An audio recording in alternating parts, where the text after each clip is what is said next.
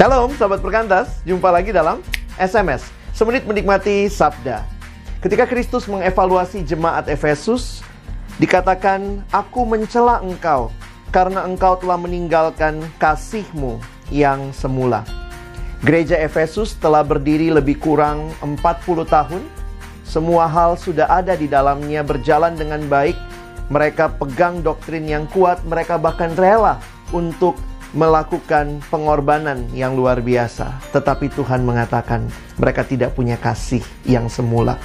Kasih yang di dalamnya menggerakkan kita untuk mengasihi Allah dan sesama lebih lagi.